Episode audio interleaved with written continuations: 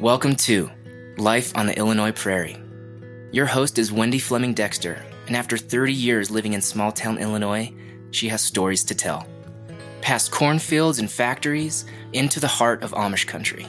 There's more here than what meets the eye, far beyond what you think you know. So buckle up and stay tuned. This is Life on the Illinois Prairie.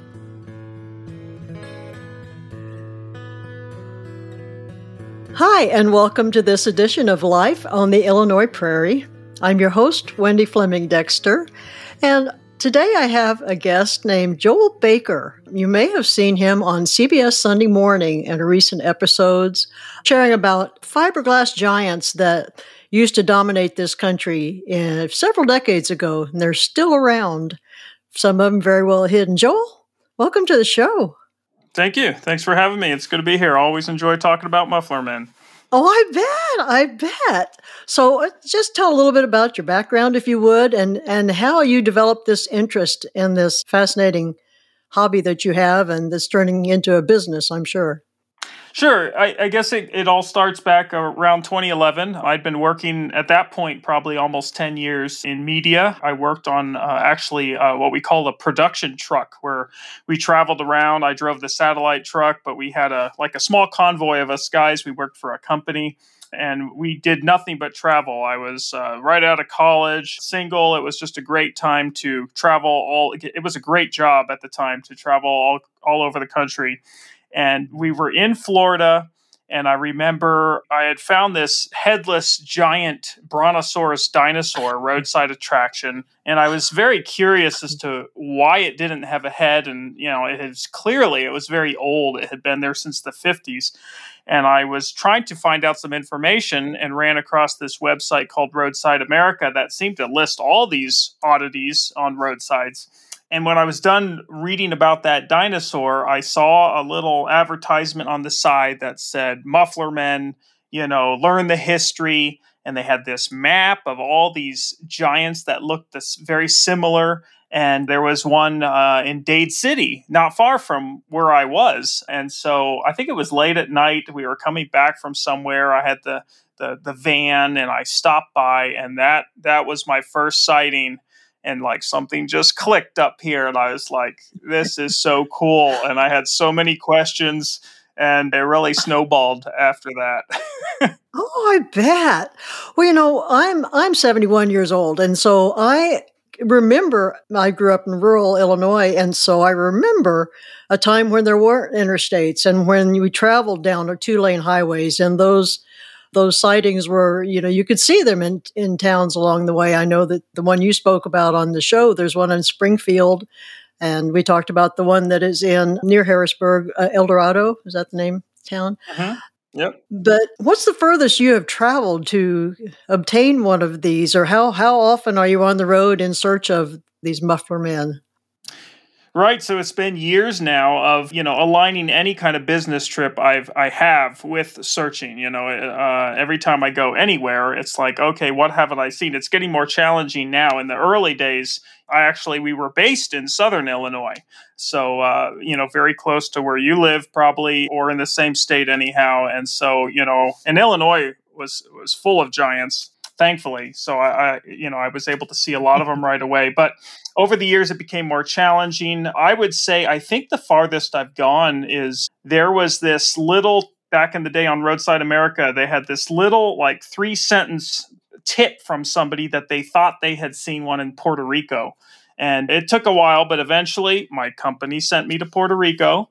And uh, me and my oh. boss were going to this city to get some parts for some gear we needed and i was like hey we're only 20 minutes from like this area where there might be one. Do we have some time? And he's like oh yeah you know my, my all my all my coworkers learned about this weird hobby of mine and uh, you know they may have laughed at me in the beginning but over the years they all got into it right? They were all like hey joel i, I saw this for you or i took this picture for you. So um Sure mm-hmm. enough, we went over there. We did some hunting in this the town of Caguas, Puerto Rico, and I I actually found this this muffler man. No one had ever taken a picture. I didn't even know what I was looking for exactly, but he was behind a, like a, a workshop, an auto store, and it was just the coolest experience to to to document this oh, guy, take pictures and update Roadside America and say, "Hey, I actually found him. It's real." Yeah, that was probably my farthest one. wow. Are are there others um, internationally? Have you heard of any others in other countries outside of the United States? Yeah, there is a small group of them that have uh, that have left the country. Canada worked very closely with International Fiberglass, who made all these giants back in the day. So a lot of them ended up in Canada. So there's plenty there. A few of them crossed into Mexico to the south, um, at least three or four. Of course, there's that one in Puerto Rico, which I think I'm trying to remember now. I, I know I, I, remember reading that uh, the the Texaco station owner in Puerto Rico who got him like brought him down on a on a container ship. And there's one in Panama hmm. City, Panama, and we verified that one. I haven't seen it, but my friends who visited went and found them for me. And then probably the most elusive is this tale of one in Venice, Italy, that we've never been able to find, but uh, they do travel uh, to other countries. And do they, when they leave where they're made, do they leave fully assembled? Are they transported on big flatbeds? Or I know you talked just about the one that was on a ship, but to get through this country, right. is that how they traveled? Well, that must have been quite an undertaking back in those days. I mean, not not that it's ancient times, but could you ex- expand on that a little bit? Sure. Yeah, these were these were all made roughly the originals anyhow were all roughly made from 1963 to 1972. So there's about 10 years where these giants were made, um, and they were they were uh, all shipped. They normally were shipped uh, in pieces. The, the the giants came apart, so they were made in different pieces. You had the head, you had the torso, the legs and then each arm and all that could come apart you would mm. bolt it together basically when you got on site and these were normally crated up in uh, there was the, the International Fiberglass, who made all these, was located in Southern California. And they actually had a carpenter, a few carpenters that worked for them. And these guys did nothing but build big crates that all this stuff would go in. And the company did not just make Muffler Man. They didn't ah. make the, they just didn't make the giants. They also made all kinds of figures, animals and such. And so uh, these guys huh. would crate them up. And in the early days, it was quite simple to ship them around. But as the trucking industry was evolving back then, all kinds of new taxes and fees and headaches started to arise over the years. So by the early hmm. 70s, when they actually went, uh, stopped making the giants, that was one of the reasons why International Fiberglass closed their doors, uh, was because the trucking hmm. industry had gotten so complicated and so expensive that just shipping these guys was was such a headache. Well, boy, that's enlightening. I would have never guessed that that would have been been the case. So these ones that you get, I'm sure you're not paying all this out of your own pocket. Do you have people that get grants to help pay for this? I know that the, we're going to talk about your museum in Atlanta, but how, mm-hmm. how is all that funded, if I may ask? Yeah, you know, uh, it actually is out of pocket because uh, there's other people that have been able to work with their city and get grants. Our museum uh, has done some of that. But as far as my giants, they are all a result of me just doing what I love and doing this searching and mm. digging and hunting. And the, most of my giants in my personal collections have just been giants of opportunity. I've been at the right place at the right time, and I've been able to get giants for a price I could afford. And and keep in mind, back when I started doing this, there there wasn't quite the hype and interest that there is now. There there was an interest and there was a following, but it has grown significantly. And anytime you have a growing interest, the prices rise. So back when I first started mm-hmm. this, the first few years, I was able to afford giants when I found them, as opposed to today, it's very difficult. I'm kind of out of the hmm. market, right? It's mostly business owners hmm. that can afford what they cost now uh, to purchase them. So, hmm. yeah, I probably have six or seven giants total, along with a lot of other things that I've found. And I've just been able to purchase them over the years. It all wasn't at once, it was over, you know, 11 years or so. Mm-hmm. I'll be darned. Let's talk about your museum that started in Atlanta, Illinois and that's on Route 66. Is that correct? Yes. How did that come about? I'll give you a little background. In about a year or so after I started hunting and and and started this personal journey with the giants, I had a few friends, and we decided to take a weekend road trip up Route 66 in Illinois. We lived in southern Illinois. We wanted to go from southern Illinois up to Chicago. And this is very early on, and there was a lot of giants I had not seen that were quite close to me. So one of our stops was Atlanta, Illinois, and Atlanta, Illinois is well known because it has a hot dog, an original International Fiberglass hot dog man that was originally up in Cicero at a hot dog stand, and there's a whole history there behind that. But you know, the guy who ran that hot dog stand and owned it, he he passed away, and before he did, he his family loaned it to the city of Atlanta, Illinois, uh, as a tour, you know, as a tourist attraction there. And so we stopped there, and just by chance, a man named Bill Thomas, who was part of what's called the Atlanta Betterment Fund. It's a group of people that bring money together to benefit that little tiny town of Atlanta, Illinois. He met us. He saw us out there filming the giant and came out and talked to us.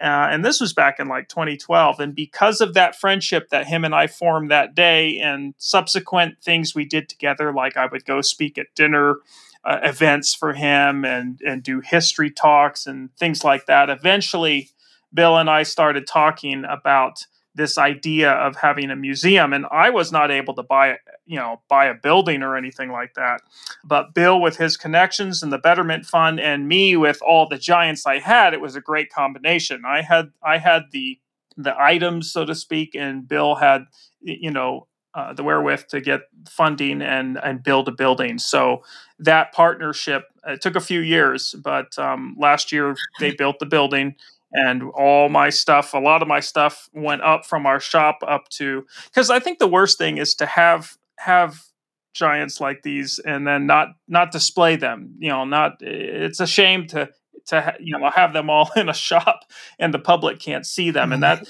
that's really been my desire is i want to share what i've learned with everybody and uh, create this unique experience. And so that's how the that's how the museum came about. And we've already been open for a season now. We've we're just wrapping up the season. The museum um, is is yeah roughly open from like February March to November every year and and then closed in the winter months because traffic really dies out in on Route 66. But uh, it's really been a joy to see the stories and see the people come in and learn about these giants and get their pictures with them. And and it's it's something we'll be adding to over the next five years. You know, every year we'll get more giants restored and get more more stuff out there. Well, just like Route 66 itself, it's a great nostalgia item for those of us who oh, do yeah. remember those things and for those who are too young to remember it's something for them to see that that they would never have thought would have been part of the American landscape. And how wonderful, too, that you uh, just happened to meet that gentleman. And that's, if that's divine guidance or being in the right place, at the right time, it, it sure worked out well. It did. It did. Yeah, that was uh, that was fortunate. I've had a few experiences like that. well, I, I, that, that's wonderful. I mean, I, I do believe that uh, there are there are forces in place and uh, that put us where we need to be at times for these things to happen.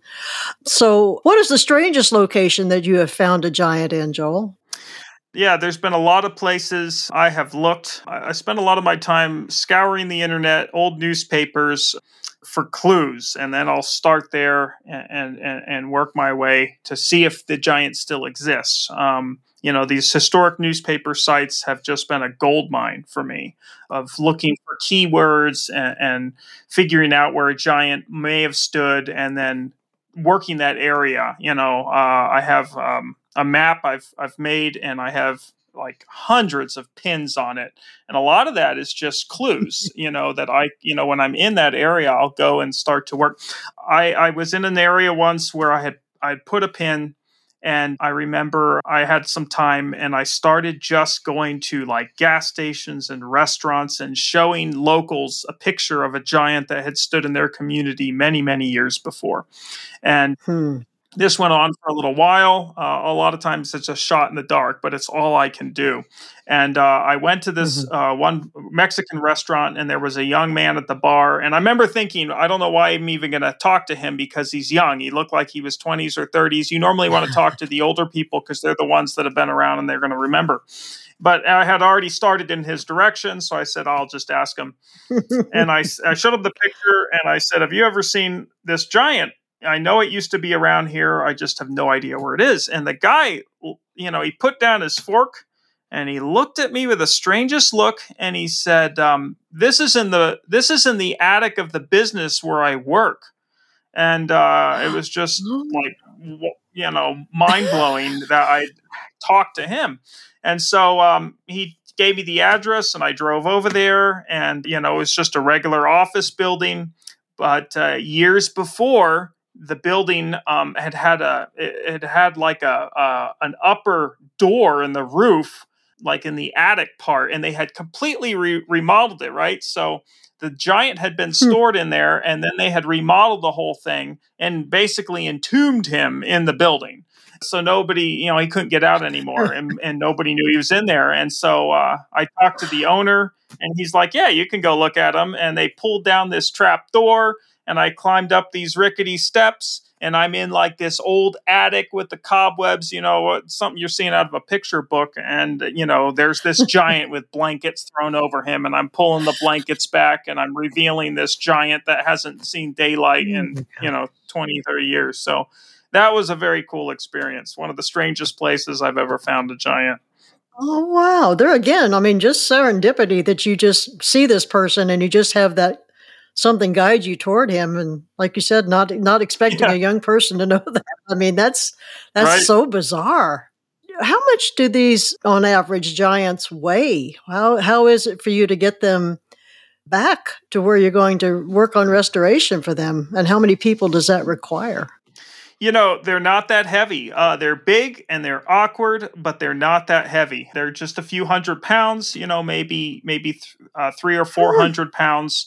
So a few guys can lift them up if we can get them apart, which we normally mm. can quite easily. You know, sometimes we have to, you know, grind off the bolts because they're so rusted. But normally when we get one, and we do this not just for us, you know, it's, it's, rare when I get one. Most of our trips where we're disassembling and we're transporting, I'm doing it for other people. That's kind of one of the services we offer. Oh, is really? you know, I will I will help you find a muffler man or I can help you sell a muffler man. We help you transport it and restore it and set it up and all that stuff. So we do a lot of that. So a lot of what we do is we're just um we'll we'll help somebody find one that they want to buy and then we'll go off and go get it take it down you know and restore it and set it up at their new place so we do a ton of, of transport but it's hmm. it's normally quite easy to get them apart and two or three guys can lift the pieces then like you know two guys can lift up a pair of pants that's heavy but we can do it and uh, or a torso or a head and uh, we've actually customized uh, an old boat trailer to fit perfectly right to these to these guys whether they're oh. apart or or all together so we do a lot of a lot of transport and uh, thankfully they're not heavy when they get heavy is normally when we're done with them because what a lot of people want is an internal structure that will withstand all that wind you know we we've set up mm-hmm. these in, in Kansas and Oklahoma, and of course Illinois is windy, and you've got to have you know a good structure in there. So we build these steel internal structures. Uh, that's one of the things we've become known for because that's so important. You don't want to worry about your giant coming down, and that's what that's what they did. They they blew over many many times back in the '60s because that wasn't hmm. thought through by International Fiberglass, and um, you know that was one of the problems a lot of companies had uh, like Texaco and Phillips 66 that ordered dozens of these guys and used them as promotional items that traveled across the United States. Wow, what a what a huge liability issue that would be in this day and age were something like that to happen. So I can see now where people realize that the uh, the the benefit of having those weighted down like that. So Joel, how is it that you ended up on CBS Sunday Morning? I mean, uh, to me that would be like that's kind of a would be a highlight for me to have that kind of exposure. Is that something you've had before, or is that just kind of an everyday thing, or how did that happen? Not to that caliber. Um, you know, CBS Sunday Morning is yeah. That's a that's that's I think that's the most known show I've been on. But I, it's not. I, am not a stranger to doing interviews. Um, actually, quite early on, radio programs started having me on, and I've done lots of interviews for podcasts uh, with different people. So you know, I, I, was no stranger to doing to doing interviews. Um, obviously, I think anytime you're super passionate about something and you're excited about it, you know, that's um, contagious. And uh, so people get excited about what you're excited about. So uh, I learned early on that hey, Joel, you you do something that's very niche and you know unique, and and that's gonna you know. And, everyone loves Route 66 and stuff. So, you know, you're going to get some attention there. And I've always been happy to talk to anybody that'll listen about, about these giants. Um, but uh, yeah, you know, over the years, the more you do and the more you post, you know, the more people are going to have the likelihood of stumbling across you. And Conor Knighton, he works for CBS Sunday Morning, and he was doing a story that had something to do with a Paul Bunyan. I forgot exactly what it was mm. he hmm. was doing, and he stumbled across me while he was prepping for that. And this was like a year ago. Uh, or more. Um, and he just made a note. He told his producer, he said, Hey, there's this guy Joel Baker. He restores giants and he hunts for them. And you know, he he said, just put this in our back pocket. I want to circle back to this guy. And uh, and they did. And I remember when when his producer uh, called me up and she said, "I'm with CBS Sunday Morning, and we're interested in what you're doing. I want to talk to you a few minutes. And the first, you know, they said right off the bat, like, no promises, right? You know, that we're going to do anything. It's just preliminary. But um, I guess I passed the test and gave a good interview. so then they, it was a big job working with them to, it was the biggest thing we, I'd ever done because mostly people want to do an interview with me and, you know, the, they may ask me for a few pictures or videos mm-hmm. and that I'll send to them. And then that's the end of it um, or where mm-hmm. with CBS, I mean, they wanted to to come fly out a crew and meet us and all this stuff and you know they were interested in the museum so it took quite a bit of work to line that all up because i live in colorado our shop is in southern illinois where i used to work so it just took some work to get you know me i only go back out there maybe twice a year and so it took a little bit of work, but we mm-hmm. lined it all up. So their crew came out, and I was bringing in a big truckload of, of giants that I was bringing in from the West Coast.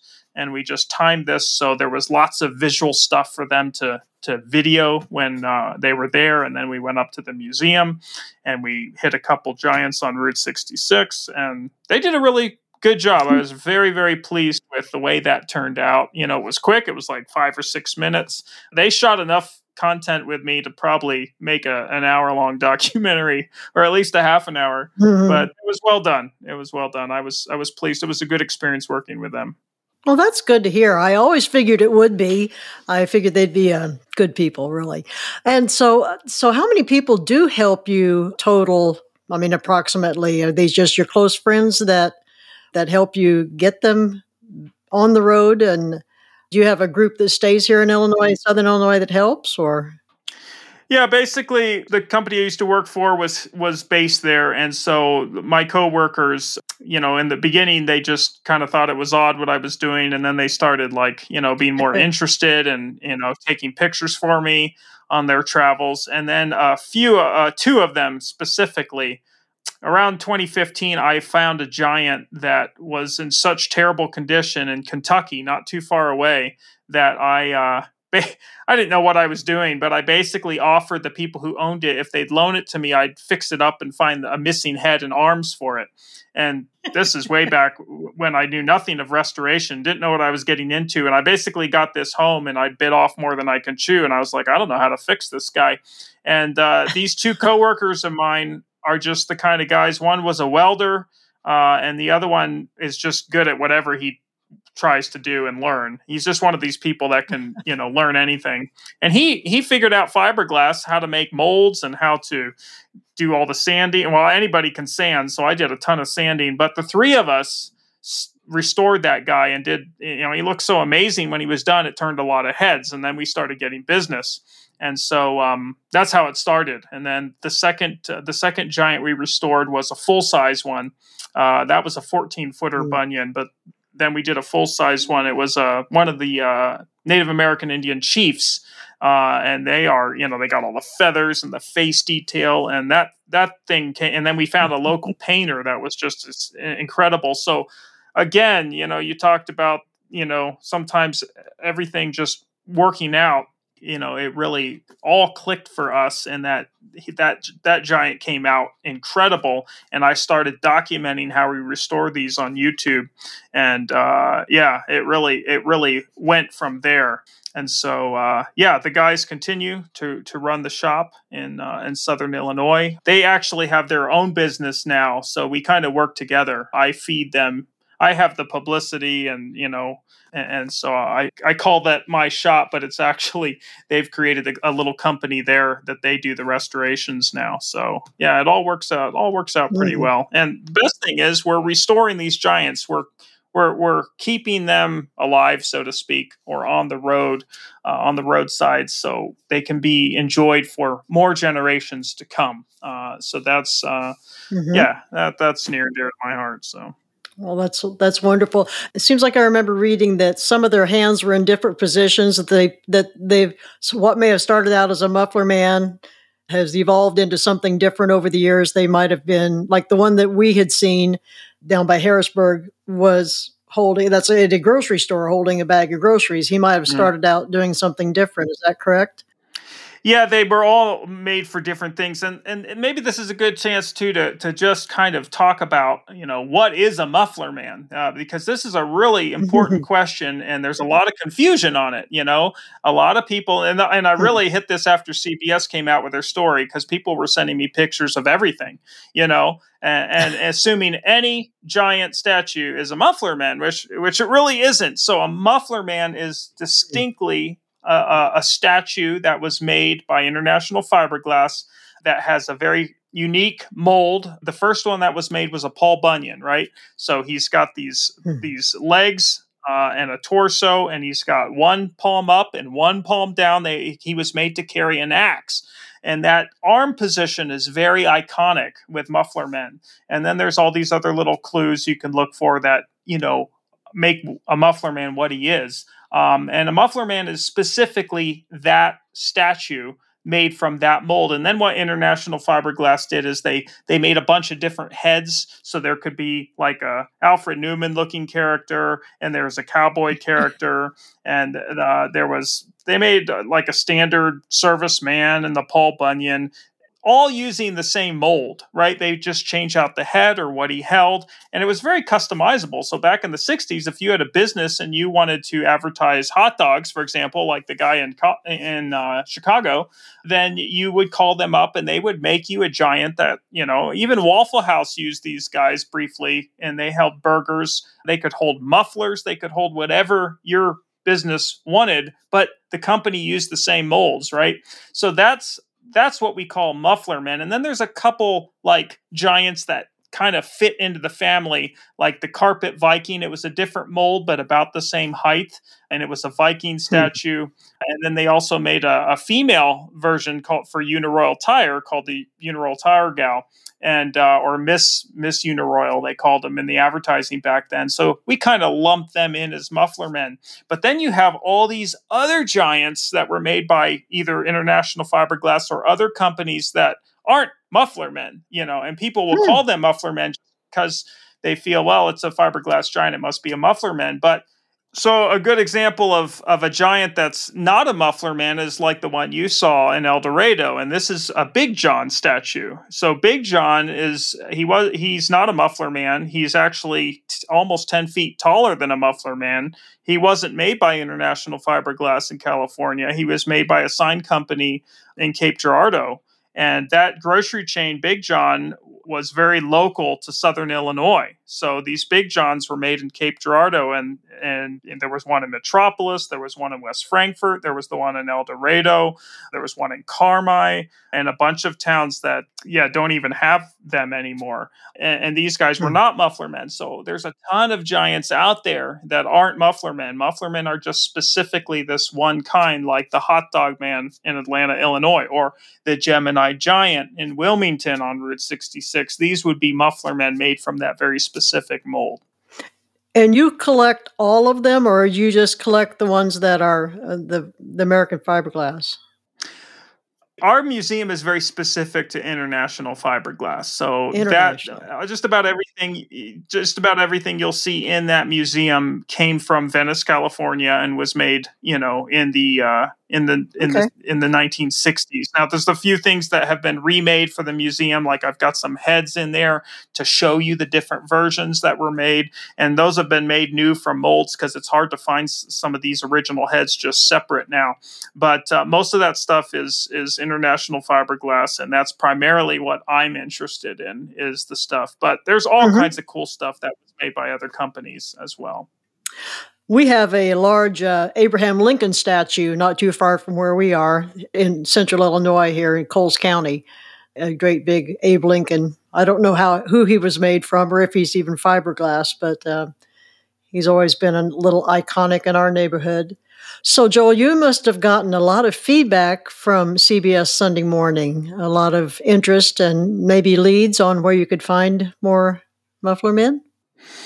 That's right. Yeah, it uh, it's always a great opportunity when uh, somebody picks up your story and uh, all of a sudden, you know, your audience grows, and that was a that that was huge with with CBS Sunday Morning. Obviously, uh, I was actually camping that weekend in the mountains, so I didn't even have cell service. and uh, later on Sunday, when I got back into town, my phone was blowing up, and I was like, "Oh yeah," because I knew they were I knew when they were going to air it, and I'd forgotten. It's always great.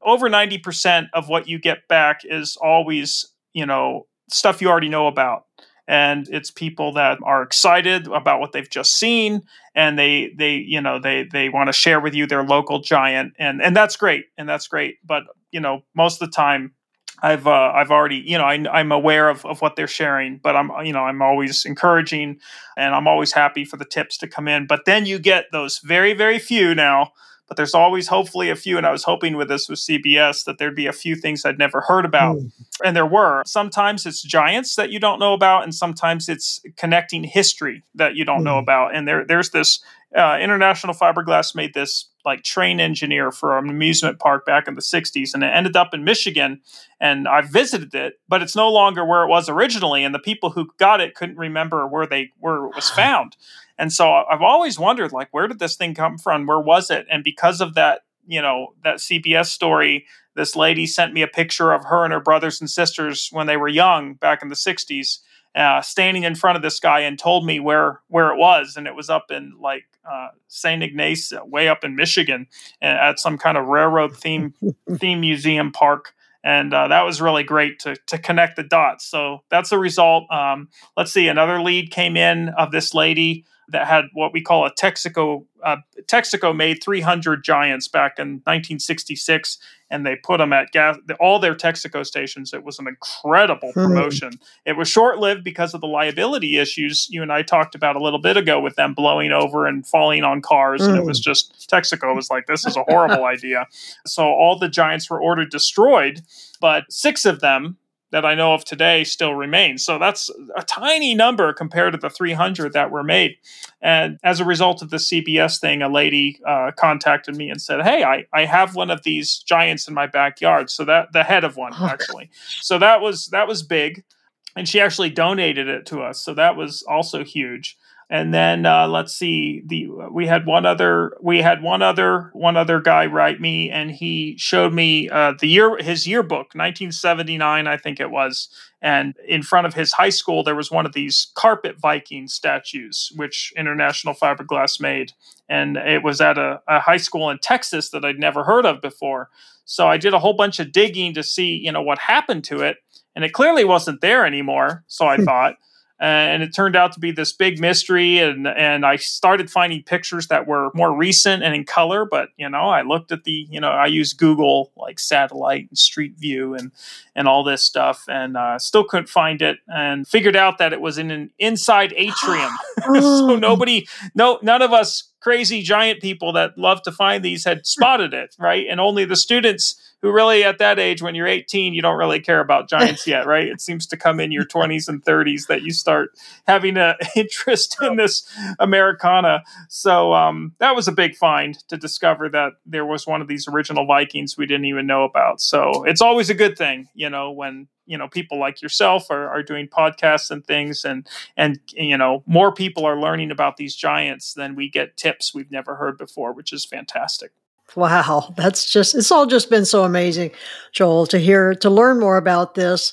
Would you like to give any information uh, about how people could contact you or information about the museum or if anybody wants to donate financially or if they want to donate a, if they know one of these, where they could find one of these giants and what kind of contact information you'd like to give?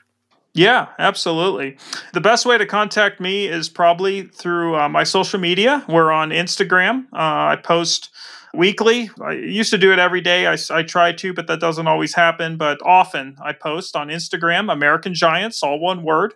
You can direct message me through that. I'm also on Facebook, uh, same name, American Giants. And uh, I'm always sharing stories and things we're doing on there. Again, you can direct message me and contact me there. Uh, my email is also available on both of those places where you can you can email me, Joel at, at usagiants.com. usagiants.com is my website. I don't update that as much as I should, but uh, there's a lot of stuff I've written on there since I started. So it's a great place to go to kind of catch up if you want to learn all you can about the Giants. I also have a YouTube channel where I have lots of episodes of my adventures. Uh, I just posted one yesterday, I think, of me digging around near Salt Lake City. You can watch a lot of my videos there on YouTube. Again, American Giants. And then, of course, we have the museum uh, as you mentioned, American Giants Museum on Instagram, American Giants Museum on Facebook, um, and uh, you know those sites are are specifically, and then, then we have the AmericanGiants.com website, and that's all more catered to your travel plans and you know visiting Atlanta, Illinois, and traveling Route 66. So there's more information there if you want to visit the museum and our hours and so on and those change seasonally. So keep it keep an eye on those on those sites. Well, I, I, can't thank you enough, Joel. I know you're a busy guy, and I appreciate you taking time out to come on this podcast. And I think this is going to draw it to a close. I'm your host, Wendy Fleming Dexter, and I want to thank you. If you enjoy this podcast, please like and share, subscribe. And thank you so much, Joel, for being my guest today. It means a lot. Absolutely. Happy to be here. Thank you, everyone. Please be kind.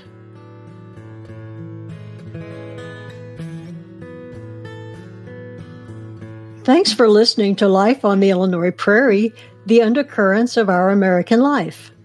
If you haven't yet, go ahead and subscribe to Life on the Illinois Prairie wherever you get your podcast.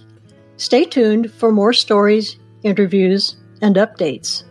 I'm your host, Wendy Fleming Dexter. Until next time.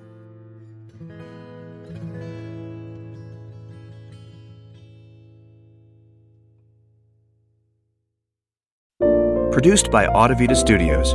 Connect your voice to the world.